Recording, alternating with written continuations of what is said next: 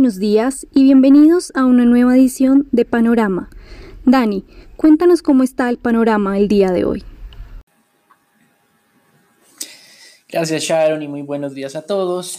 El panorama de comienzo de jornada en apariencia en este momento es despejado, pero hay serias dudas de que se pueda mantener así durante toda la jornada, teniendo en cuenta eh, pues lo que ocurrió el día de ayer. Mencionábamos que el panorama ayer era tempestuoso, fue desastroso realmente.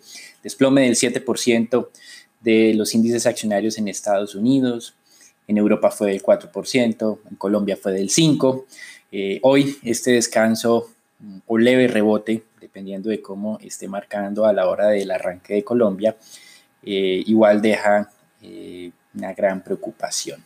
Con respecto a lo que ocurrió ayer, eh, por ejemplo, en Estados Unidos, de los 1.700 puntos que perdió el Dow Jones, 230 puntos responden exclusivamente por la caída de Boeing. Recuerden que hace dos semanas, ya casi tres semanas más bien, el mercado se estaba volcando hacia sectores tradicionales, se alejaban un poquito de tecnología y se metían a los tradicionales, que eran los que estaban más rezagados. Eh, pues precisamente ayer fue los sectores que más se desplomaron. También otra medición asegura que lo que más cayó ayer fueron las acciones de eh, empresas con menor calidad crediticia. Si los índices accionarios en Estados Unidos cayeron, como mencionábamos, el 7%, las de menor calificación crediticia cayeron casi el doble. Así que hay diferentes formas de ver esta dinámica. Em, pero eh, sin duda las siguientes jornadas serán fundamentales. Y ya vimos que el Senado de Estados Unidos, ante el desplome del mercado accionario, parece que eso sí lo hace moverse, empezó a discutir la posibilidad de tener un nuevo paquete de estímulo tributario, algo que los demócratas aprobaron desde el mes de mayo, pero ellos, digamos que en cierta medida se hicieron los de la vista gorda, los republicanos. Autoridades en Houston, y esta es una de las noticias del día de ayer, eh, había preocupación porque se registró una escalada nuevamente en eh, la cifra de contagio en Texas. Pues las autoridades de Houston anunciaron la noche de ayer, esta madrugada, que iban a reimponer medidas de restricción de movilidad, que iban a pedir a las personas que se mantengan en sus hogares nuevamente para frenar esto. Más que la segunda oleada por sí sola, el problema es el impacto como tal que tendría en la economía para los mercados accionarios. Eh, y ese impacto puede ser con nuevas medidas de distanciamiento social o nuevas eh, medidas de cuarentena. Y en caso de que esto no se, lleve, se, se efectúe, porque ya vimos ayer al secretario del Tesoro de Estados Unidos que ellos no van a mandar la economía nuevamente en cuarentena en caso de que tuvieran una segunda oleada. El segundo factor que hace eh, que tenga impacto económico es el de la confianza. Las personas, si ven un riesgo alto, pues lo más normal es que se vea afectada el nivel de demanda y por esta vía de la confianza también el nivel de empleo. Así que es razonable la reacción de mercado del día de ayer en apariencia frente a este leve resurgimiento en Texas, pues sí, porque pues eh, siempre los mercados intentan anticiparse a lo que pueda ocurrir a futuro. Sin embargo, hay que tener en cuenta lo siguiente. En Asia, la situación sigue avanzando positivamente. Tokio va a levantar la alerta. Recuerden que hace una semana o dos semanas Japón ya quitó la declaratoria de emergencia. Ahora Tokio va a levantar la alerta y ellos eh, no realizaron pruebas masivas, eh, teniendo en cuenta pues, que su población estaba más acostumbrada a este tema de distanciamiento social y al uso de máscaras para la protección. Son un poco más respetuosos de los demás que lo que ocurre en Occidente en promedio. Y también en Tokio evitaron la congestión en centros médicos porque no prometieron pruebas masivas. Ellos dicen que desde el punto de vista psicológico esto es un factor de expansión del virus más que de contención. Esto es un enfoque diferente y es una de las críticas que ayer realizaba uno de los encargados de la estrategia de control del COVID en Japón, aunque recuerden que Japón en cierta medida hubo como una doble oleada, un primer inicio muy leve y una segunda que eh, pues sí se superaron las cifras por algunos errores internos en la parte de control y monitoreo. Singapur es otra historia que en teoría había sido hace unos meses exitosa, luego cayó en unos contagios, sobre todo de personas inmigrantes que no fueron, digamos, controladas o monitoreadas de una manera eficiente y ya eh, esta ciudad-estado, isla-estado, eh, anunció que iba a salir de la cuarentena totalmente este mismo mes. Así que esto que le está ocurriendo a Texas puede tener este final feliz que estamos viendo en temas de Asia o puede por el comportamiento de las personas de Occidente no tan respetuosas de los demás como ocurre en Asia en muchos países, eh, podría significar lo que el mercado ayer estaba vaticinando. Así que hay que continuar haciendo seguimiento a esta dinámica. En el frente de divisas, hoy un respiro luego de las fuertes caídas o desplomes del día de ayer de la mayoría de monedas frente al dólar. Recuerden que lo mencionamos en el panorama de ayer. Pues bien, hoy vemos algo de rebote. Ayer, por ejemplo, el dólar se fortaleció casi el 1% frente a monedas reserva, menos el yen y el franco suizo, que son otras monedas consideradas refugio. Y también eh, se fortaleció casi el 2% frente a monedas de América Latina. Hoy en teoría las cosas están por lo menos más tranquilas en el arranque. En materias primas, el petróleo ayer sí se desplomó muy, muy fuerte, también lo alcanzamos a mencionar en nuestro podcast. Y em, hoy vemos algo de recuperación. El WTI se está negociando cerca de los 36.50. El Brent, eh, el vencimiento a un mes, está cerca de los 38.75. Alcanzaron esta madrugada a marcar precios de 34.5 para el WTI y 37 para el Brent respectivamente. Lo interesante acá es eh, lo que mencionó Barclays, que es, llamativo. Ellos mantienen la expectativa de recuperación para el mercado petrolero. Para el Brent tiene un objetivo de 41 dólares. Estamos o estuvimos muy cerca ya esta semana de ese nivel.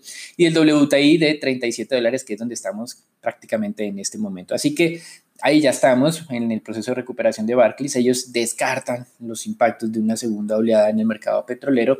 Hay reportes de que se vienen reduciendo eh, el almacenamiento flotante en varias partes del mundo y especialmente en una de las costas de los Estados Unidos. Así que esta recuperación continuará. Nosotros hemos mencionado durante esta semana, no fue solamente el día de ayer, durante esta semana que puede haber un descanso en el mercado petrolero. De hecho, ya hablábamos desde hace semana y media sobre ese gap que había dejado el 9 de marzo y que veíamos con la dificultad de eh, superar esos niveles y que lo más normal era eh, algo de corrección antes de retomar tendencia alcista, que es lo que creemos nosotros está ocurriendo en este momento. Y en renta fija también se calma un poco, los inversionistas ya no la están buscando hoy en este momento por refugio.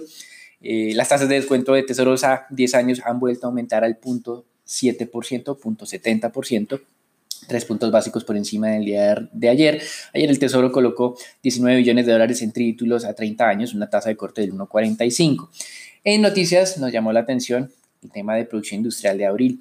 Del Reino Unido se contrajo 24% y de la zona euro 28%. No habría en teoría que Estresarse son datos de abril. Recuerden que nosotros hemos mencionado que lo importante es la fase de reactivación, cómo va a venir mayo, junio, etcétera, etcétera. Obviamente, ante el riesgo de segundas oleadas, probablemente esa recuperación sea más lenta y es donde debemos estar enfocados. También hay un indicador de PIB de la economía británica, se contrajo 20% en abril.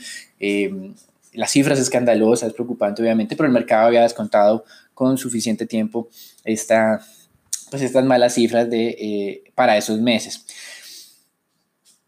Interesante nuevamente hacer énfasis en lo que ocurrió ayer. El tema del COVID era uno de los pilares de, esa, de ese desplome. El otro tema tenía que ver con las declaraciones de Powell del día anterior, que le recordó al mercado en apariencia que la situación todavía no está solucionada. Esto nunca nadie dijo que se hubiera superado el COVID y que los efectos económicos hayan sido ya recuperados. Powell se lo recordó a las personas lo interesante acá es que él dice que la recuperación va a ser lenta, no en forma de V, algo que nos cansamos de decir hace dos meses, hace tres meses, hace un mes, pero de todas maneras el mercado tuvo un fuerte rally, no le interesó y en este momento pues había una corrección que parece razonable ante este tipo de advertencias. El Fondo Monetario Internacional a través de su economista en jefe, Gita Gopinath, eh, también dice que el fondo ve que esta recuperación está siendo aún más lenta de lo estimado. El próximo 24 de junio revisará sus pronósticos de contracción de este año. Eh, la versión actual es un, indicador, unos cálculos de abril, una contracción del 3%. Recuerden que la OCDE esta semana nos dijo que la contracción podría ser del 6,5%, así que muy probablemente podrían hasta duplicar esos pronósticos de contracción por parte del Fondo Monetario Internacional. Y nos llama la atención una información en Bloomberg. Los economistas encuestados por esta compañía moderaron sus expectativas de tasa de desempleo para cierre este año. Antes de esa cifra de mayo, su expectativa era una tasa de desempleo del 11% cierre 2020. La Fed mencioné esta semana que eh, su expectativa era del 9.3%, era más optimista, pero ahora los economistas han modificado esa expectativa y creen que la tasa de empleo en Estados Unidos será del 7% para cierre de este año. Lo interesante es que el mercado ayer reaccionó muy negativamente y los economistas estaban mejorando sus pronósticos sobre tasa de desempleo de manera paralela. En América Latina, pues ayer sin sorpresas, casi que ni tenemos que mencionarlo, el Banco Central de Perú mantuvo la tasa de referencia inalterada, nadie esperaba que la modificaran, estará al 0.25 y muy probablemente sean muchos meses que se queden en estos niveles para ayudar a la reactivación. Hay países en América Latina como Colombia que tenemos espacio para hacer algunos ajustes adicionales y apoyar aún más esta reactivación que digamos, siendo así en América Latina está siendo aún más lenta que en otros países de Occidente. Y en el caso de México, JP Morgan se volvió aún más negativo, contracción ya no sería del 8.6% este año, sino del 10,5%. Recuerden, México y Brasil las ovejas negras de América Latina en este manejo del COVID, sin decir que el resto de países lo haya superado, sigue siendo una situación complicada. Caso de Bogotá es relevante el día de ayer con esos anuncios de uso de capacidad de UCI pasando a um, alerta naranja, pero eh, el tema es que sin duda México y Brasil pues han sido como el caso el desastre pues de la región y lo que no deberíamos estar replicando en ninguna parte. Hasta acá, el reporte internacional, los dejamos con Sharon con eh, Daniela y con Raúl que nos va a dar la noticia de la jornada que es ese reversazo de Duque o esa diferencia nuevamente entre Duque y eh, su ministro de Hacienda. Recuerden que ya tuvimos esto con reforma tributaria, con venta de acciones de Ecopetrol y ahora la noticia del día que nos va a compartir más adelante nuevamente Raúl. Ayer tanto Daniela como Raúl lo mencionaron en el podcast. Eso es todo por ahora. Los dejamos con ellos. Bueno, gracias Daniel. Dos aspectos importantes para el panorama de Colombia. El presidente Iván Duque había dado unas declaraciones ayer sobre esta posibilidad que se vino hablando esta semana de que los colombianos puedan realizar un retiro parcial de sus ahorros pensionales para enfrentar la actual crisis por el coronavirus. El presidente Duque habrá dicho que aunque está en la responsabilidad de estudiar, conocer y evaluar cada propuesta que se haga, él no es partidario de esta propuesta.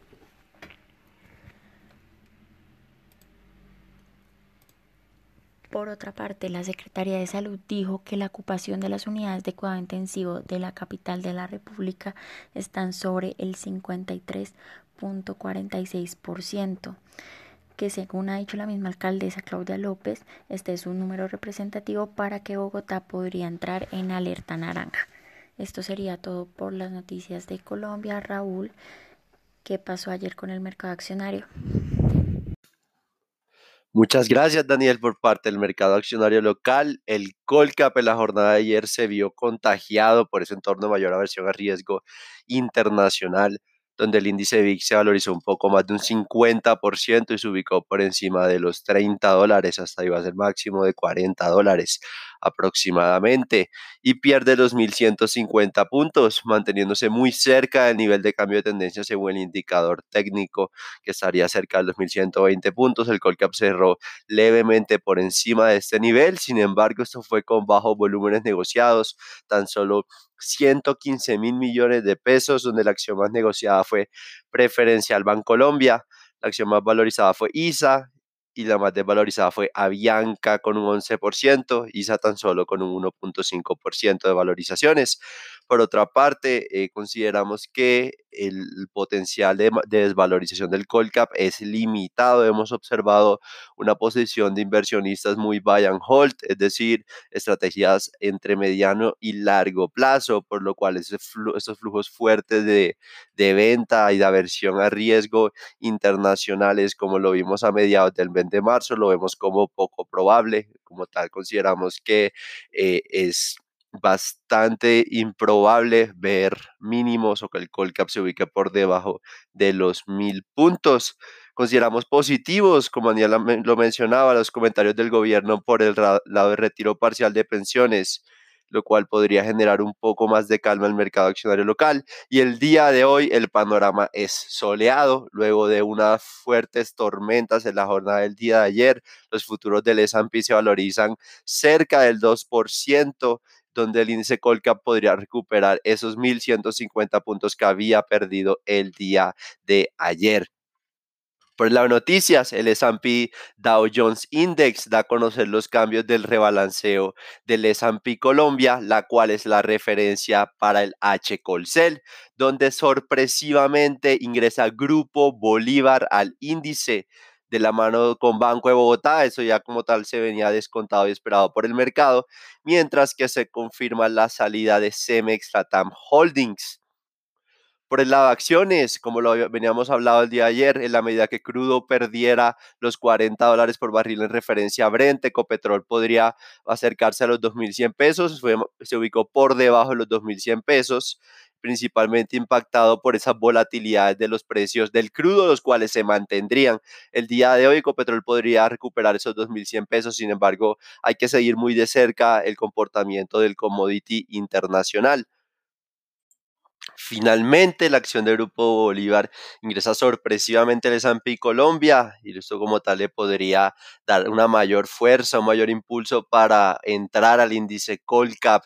Consideramos que como emisor es una compañía con un potencial relevante, la estructura de negocio es muy buena y en la medida de que la buena tarea que ha hecho en los últimos años nos ha visto reflejado como tal sobre el valor de la acción, limitado principalmente por temas de liquidez. En la medida que se confirme su retorno al índice, su entrada, perdón, al índice Colcap, esto podría como tal facilitar mayores valorizaciones. Consideramos que el potencial es alto, el precio objetivo por parte de Global Securities estaría por encima de los 100 mil pesos y entraría como la única top pick eh, que no hace parte del índice Colcap.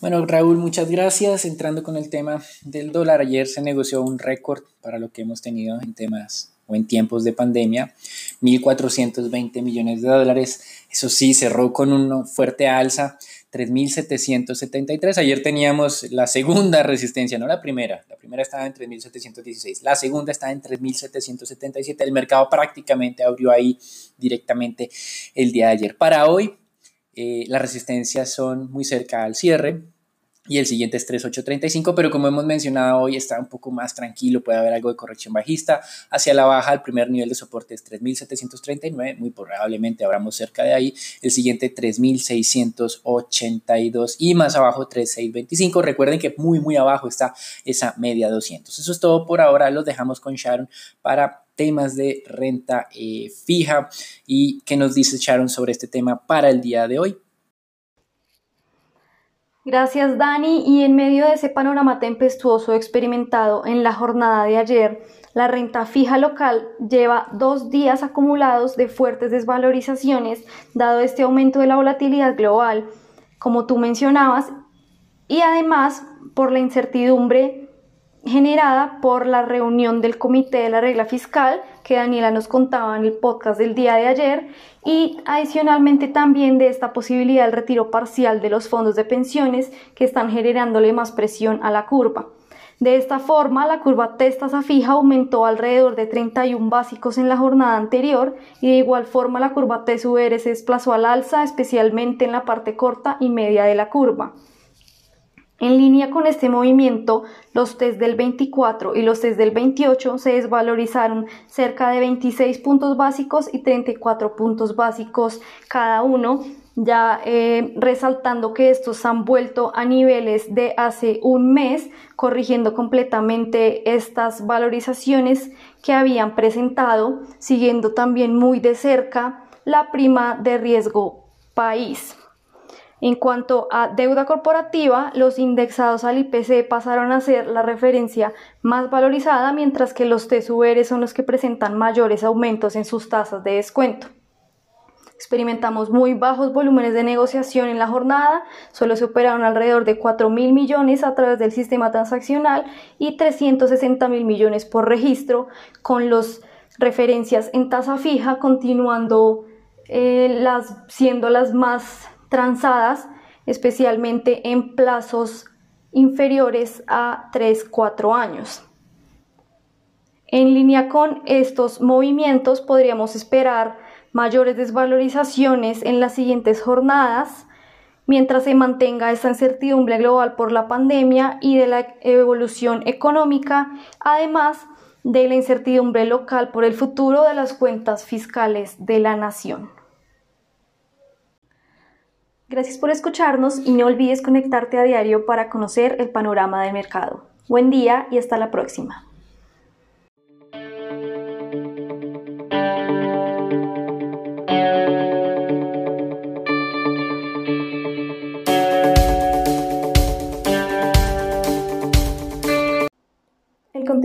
De comunicación o mensaje no constituye una recomendación profesional para realizar inversiones en los términos del artículo 240.11.2 del decreto 2555-2010 o las normas que lo modifiquen, sustituyan o complementan.